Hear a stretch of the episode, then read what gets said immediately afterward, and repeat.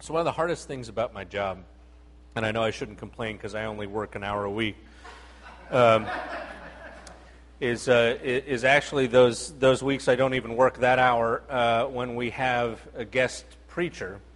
And I sit over there, uh, and we've had the uh, honor of having all kinds of folks uh, here in this pulpit uh, great scholars and pastors and, and people who have been leaders in all kinds of different fields. Uh, but every once in a while, we'll have a guest go off script. Um, usually, the problem is that the guest goes on for way too long, uh, and then I have to hear about it from the people in the nursery. Um, but uh, but every once in a long while, you know, somebody will come and say something that I don't really agree with. It's you know is not always a big problem.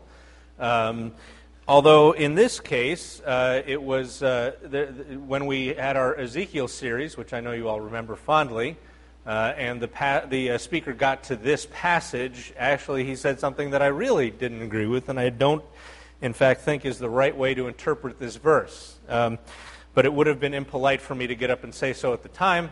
Uh, however, now, several years later, I get to make my rebuttal.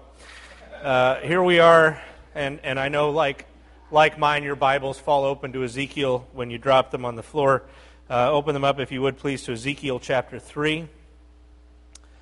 Starting uh, in, in ver- uh, it's this whole kind of paragraph here. I'll start in verse 16. the end of seven days, the word of Yahweh came to me. Hey, Guy, I've made you a watchman for the house of Israel. So hear the word I speak and give them a warning from me. When I say to a wicked man, You will surely die, and you do not warn him or speak out to dissuade him from his evil ways in order to save his life, that wicked man will die for his sin, and I will hold you accountable for his blood. But if you do not warn the wicked man, and he does not turn from his wickedness or from his evil ways, he will die for his sin, but you will have saved yourself. Again, when a righteous man turns from his righteousness and does evil, and I put a stumbling block before him, he will die. And since you didn't warn him, he'll die for his sin. The righteous things he did will not be remembered, and I'll hold you accountable for his blood. But if you do warn the righteous man not to sin, and he does not sin, he will surely live because he took warning, and you will have saved yourself. So, the way this verse is often preached, and the way it was preached here, and is something along these lines. And here I'm going to quote a sermon from another pastor who preached it around the same time it was preached here. He said, I'm warning you here today that God has made you and me to be his watchmen. We must not fail to sound the warning and point to Jesus, the way, the only way. Do you hear me? If you won't do it for the love of God, do it for the fear of God, but do it. Take a card from the pew and write the name of someone you know needs to hear the warning. Pray for them and share this name with a brother or sister in Christ who will pray with you for this person. Then go tell them what God says. The interpretation here is that God has made all of us to be his watchmen, and that it is incumbent upon all of us to warn people of their wickedness, and that if we don't, then their blood will be on our heads. Which is rather a heavy burden when you consider that there are about 7 billion other people. Let's look at the context and see what kind of sense this makes. Let's go back to the beginning of chapter 2. Now, you'll remember in Ezekiel chapter 1, Ezekiel has this crazy psychedelic vision of the divine chariot uh, coming at him as he's hanging out. Remember, last week we were uh, reading from Jeremiah. Jeremiah wrote a letter to the exiles, the Jerusalemite exiles who were in Babylon. Ezekiel is one of those. He had been a priest uh, and uh, is now out of a job because if you're a priest with no temple, then you can't do priesty things. So Ezekiel is hanging out by the river and moping, and uh, God um, appears to him in this wild and crazy way that Ezekiel never would have expected. And then, then he speaks at the beginning of chapter 2. He said to me, All right, guys, stand up on your feet and I'll speak to you. As he spoke, the Spirit came into me and raised me to my feet, and I heard him speaking to me. He said, Guy, I'm sending you to the Israelites, to a rebellious nation that's rebelled against me. They and their fathers have been in revolt against me to this very day. The people to whom I'm sending you are obstinate and stubborn. Say to them, This is what the Lord Yahweh says. And whether they listen or fail to listen, because they're a rebellious house, they'll know that a prophet has been among them. And you, Guy, don't be afraid of them or their words. Don't be afraid, though briars and thorns are all around you and you live among scorpions. Don't be afraid of what they say or terrified by them, though they are a rebellious house. You must speak my words to them, whether they listen or fail to listen, for they are rebellious. But you, dude, listen to what I say to you. Don't rebel like that rebellious house. Open your mouth and eat what I give you.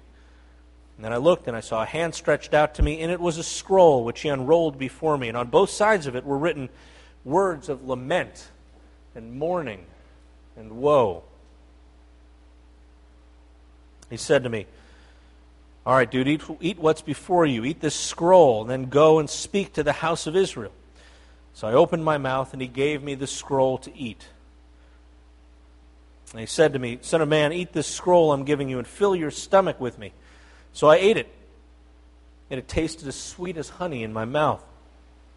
He then said to me, All right, guy, go now to the house of Israel and speak my words to them. You're not being sent to a people of obscure speech and difficult language. You're being sent to the house of Israel, not to many peoples of obscure speech and difficult language. I'm not making you go through any Berlitz training on this one. You, I'm not sending you to people who, whose words you cannot understand. I mean, it, the fact is, if I sent you to them, then they would have listened to you. But the house of Israel is not willing to listen to you because they're not willing to listen to me. For the whole house of Israel is hardened and obstinate. But I'll make you as unyielding and hardened as they are. I'll make your forehead like the hardest stone, harder than flint. Don't be afraid of them. Don't be terrified by them, even though they are a rebellious house. He said to me, all right, buddy, listen carefully and take to heart all the words I speak to you. Go now to your countrymen in exile and speak to them. Say to them, This is what the Lord Yahweh says. Whether they listen or fail to listen. And then the Spirit lifted me up, and I heard behind me a loud rumbling sound. May the glory of Yahweh be praised in his dwelling place. The sound of the wings of the living creatures brushing against each other, the sound of the wheels beside them, a loud rumbling sound. The Spirit then lifted me up and took me away. And I went in bitterness and in the anger of my spirit with the strong hand of Yahweh upon me. I came to the exiles who lived at Tel Aviv near the Kebar River. And there, where they were living, I sat among them for seven days, thoroughly depressed. So Ezekiel here has gone from bad to worse right? He's already in exile. He's already out of a job. His entire professional identity has been stripped from him. And now he has got the one true God showing up and telling him, Guess what? I'm going to make you the bearer of bad news. Right? You know the phrase, don't shoot the messenger? You're going to be the messenger. And these people are not even going to listen to you. I'm going to make you speak to them, and they aren't going to hear you. It's going to be awesome to be you, Ezekiel. And, and there at the end of, of this passage I just read, he's sitting there, living among them for a whole week. He sits there, thoroughly depressed, which is understandable, considering what God has just told him is going to happen. And then it was after a week that the word of Yahweh came to him. Hey, dude, remember? I made you a watchman. So you're a watchman for the house of Israel. Listen to the word I speak and give them this warning for me. And when I say to a wicked man, You're surely going to die, and you don't warn him or speak out to dissuade him from his evil ways in order to save his life, that wicked man will die for his sin but I'll hold you accountable for his blood. But if you don't warn the wicked man and he doesn't turn from his wickedness or from his evil ways, he'll die for his sin. but you'll have saved yourself. Again, when a righteous man turns from his righteousness and does evil, and I put a stumbling block before him, he'll die. But since you didn't warn him, he'll die for his sin. The righteous things he did won't be remembered, but I'll hold you accountable for his blood. If you do warn the righteous man not to sin, and he doesn't sin, then he'll surely live because he took warning, and you will have saved yourself. And then what does it say? The hand of Yahweh was upon me there, and he said to me, Get up and go out to the plain, and there I will speak to you. So I got up and I went out to the plain. Now, it's not like he was rebellious prophet like Jonah, but he's pretty dang reluctant, isn't he? God keeps having to pick him up and shove him in the right direction. He finally got up and went out to the plain, and the glory of Yahweh was standing there like the glory I'd seen by the Chebar River and I fell face down, which is the usual response when people are presented with the glories of the Lord. And then the Spirit came into me and raised me to my feet. Again, Ezekiel is somebody who has to get worked on by God. And you get the sense as you read this book, he's getting worked over by God. But what you find is at, at first, God, gets the, God gives Ezekiel this call, tells him what he has to do, tells him how it's going to go. And then, second, in this passage we looked at today, God gives Ezekiel not just a reminder of his call, but a warning about what happens if he's not faithful to it. Right? Look, Ezekiel, here are the stakes. This, this isn't just about you and your mopey feelings. This is about the fact that if, you, if you're supposed to warn these folks, and you don't warn them, and if they die in their sin, I'm going to have that on you because you failed to warn them. God raises the stakes on this. But I know pronouns are tricky, but let me just try this out. When we read here, the word of Yahweh came to me. Who, who's me? Ezekiel, okay and it says, All right, guy, I've made you a watchman for the house of Israel. Who, who's you? Ezekiel. Okay. Is your name Ezekiel? I mean, even if your name's Ezekiel, it doesn't directly apply to you.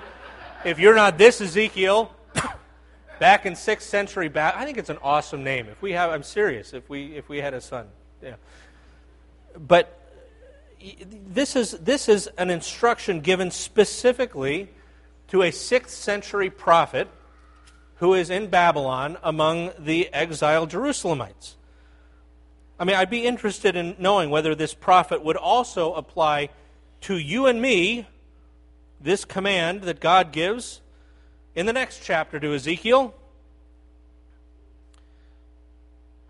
Take wheat and barley, beans and lentils, millet and spelt, put them in a storage jar and use them to make bread for yourself. Weigh out 20 shekels of food to eat each day and eat it at set times. Also measure out a sixth of a hin of water and drink it at set times. Eat the food as you would a barley cake. Bake it in the sight of the people using human excrement for fuel. Anybody done that lately? Anybody feel like you were supposed to do that lately? No. This was a bit of performance art that God had Ezekiel doing. He's trying to demonstrate to the people what's coming, that, that there is going to be this, this horrible siege of Jerusalem, and, and it, it's going to be uh, miserable. There's going to be famine and poverty and, and misery, and all because people were disobedient and, dis, and, and unfaithful.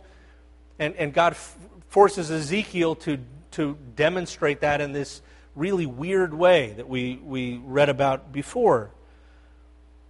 But there is no reason to take what God says in Ezekiel chapter 3, verse 17, as any more directly applicable to us than what he says in chapter 4, verse 12, when he commands Ezekiel to bake his poverty bread in the sight of the people using human excrement for fuel. You'll be relieved to know if you don't know the story.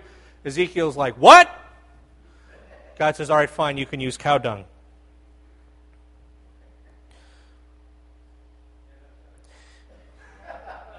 Yeah, I mean, you could conceivably, it would be a stretch, you could conceivably say, well, this command to be a watchman and to warn people, uh, could maybe apply to somebody who has a role of, uh, of leadership in, in a particular community. And, you know, Ezekiel is being called to speak to God's people, Israel. He's, he had been a priest. God's made him a prophet of his people. That, that's a position where you might have the authority and the place to speak in that setting. So you, you might take that and stretch it to make it say that. But, but others, I mean, d- does this mean that we are supposed to go out and warn everybody else around us, that we're supposed to be watchmen and to warn everybody who doesn't believe in Jesus that they have to?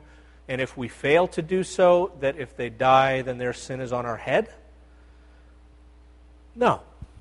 I think that's bad interpretation, and I know that it leads to bad results. Because I've seen this happen. I've seen people who have this attitude who have lived that way. I think of a guy I used to work with. He was in this Bible study when I worked at Black and Decker. We were in a Bible study together, and and, and he learned that somebody in his department uh, was was living with her boyfriend, and he felt that it was necessary for him to warn her that what she was doing was wicked. Now he was not her pastor. He didn't have any responsibility uh, with respect to her in, in that way. Uh, but he felt like if he didn't warn her that what she was doing was wrong, then the penalty for her sin was going to be on him. I can't remember whether she filed a complaint or not with Human Resources, but I can certainly say that this did not help the relationship between him and her, or frankly, the reputation of Jesus among people in that part of the company. Because he was just meddling in her business. She had not invited him to say what he thought about what she was doing. He, but he felt like he had to speak, right? And you see these places where Jesus says, You'll be persecuted on my account, and men will scorn you on my account. And he, he felt like, you know, this was because, you know, he was getting crap for this, that that meant he was being faithful. No, he was just being a jerk. He was, he was getting in trouble for this because he should have gotten in trouble for it. So if we if we try to speak a word out of season, then that can cause offense. It can harden people to hearing the word that they need to hear. It also, more benignly, can just cause confusion. If you look on the cover of your bulletin, um, there's a fascinating translation of this warning sign on the grass. It says, Tender, fragrant grass, how hard it hearted to trample them. And you look at it and it's kind of cute.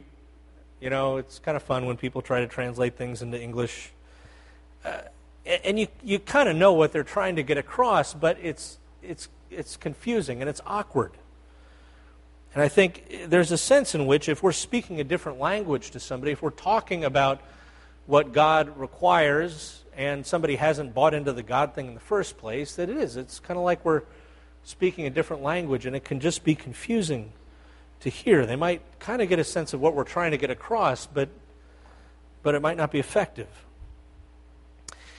And it also can lead not just to offense and to confusion, but it can lead, frankly, to dismissal, to mockery. There's a great bumper sticker, and Dave has a picture that he can throw up here. You may have seen this one. It says, Jesus is coming, look busy. Right? If you don't believe that Jesus is coming and that that's going to have some consequences, you might find it amusing that all these other people think Jesus is coming and that you ought to have your stuff together when he gets here. And so you get this bumper sticker Jesus is coming, look busy. And they're laughing at us, they're making fun of us. And I think one of the reasons that people can laugh and mock and dismiss the message is it's easier than actually having to deal with the content of the message. But again this kind of this kind of dismissal can present an obstacle just like hardening can just like giving offense can to people actually hearing the message. It's hard to take it seriously when you can make fun of it this easily on a bumper sticker.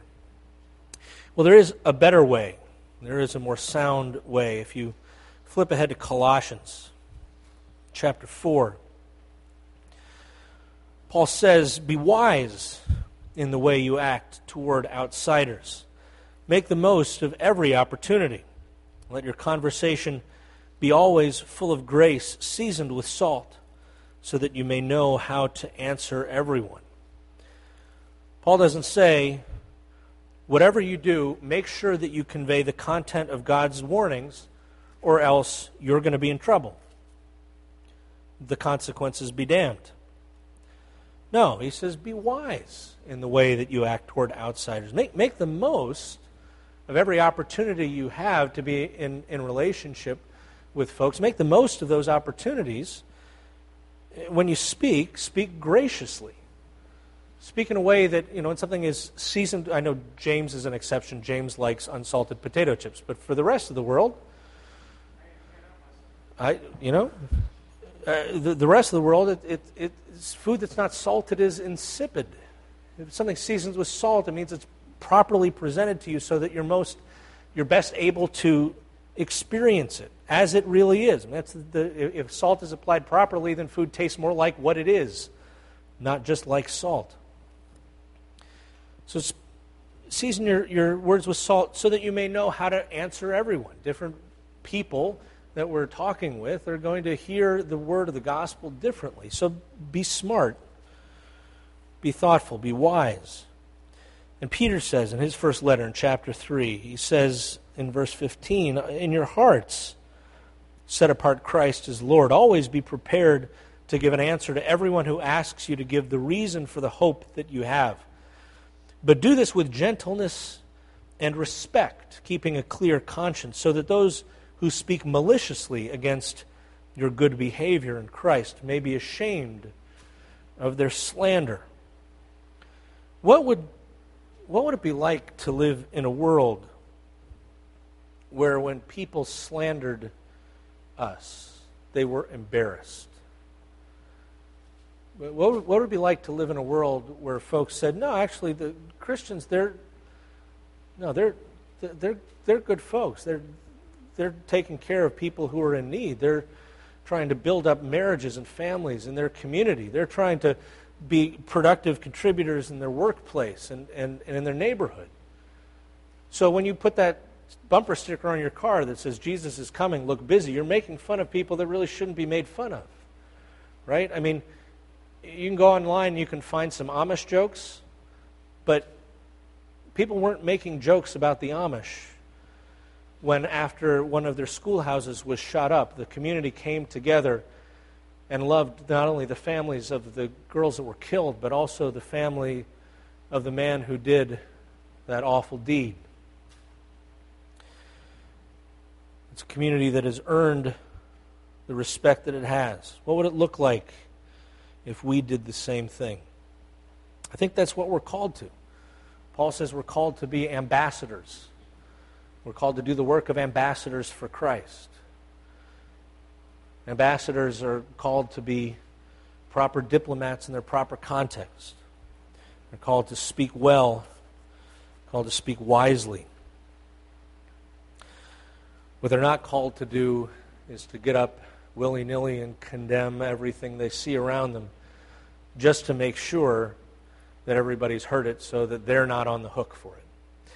I don't think that's what God calls us to, and I certainly don't think that that is what He is trying to tell all of us by giving this specific instruction to His particular prophet at that time in that place. Let's pray. Lord God, we pray that we would be people who read your word and seek to understand it as you have given it to us, that we would be diligent in applying the right ways of interpreting it, that we would not simply grab those things that are said to one person and automatically think they apply to us. We do pray that as we engage with our neighbors, as we live as your representatives, as walking advertisements for the Lord of the universe. We pray that we would be people who speak with wisdom, who speak graciously, people who earn a good reputation for you in this world where you've placed us, here in this time and place. We ask that this would be to your glory. In Christ's name, amen.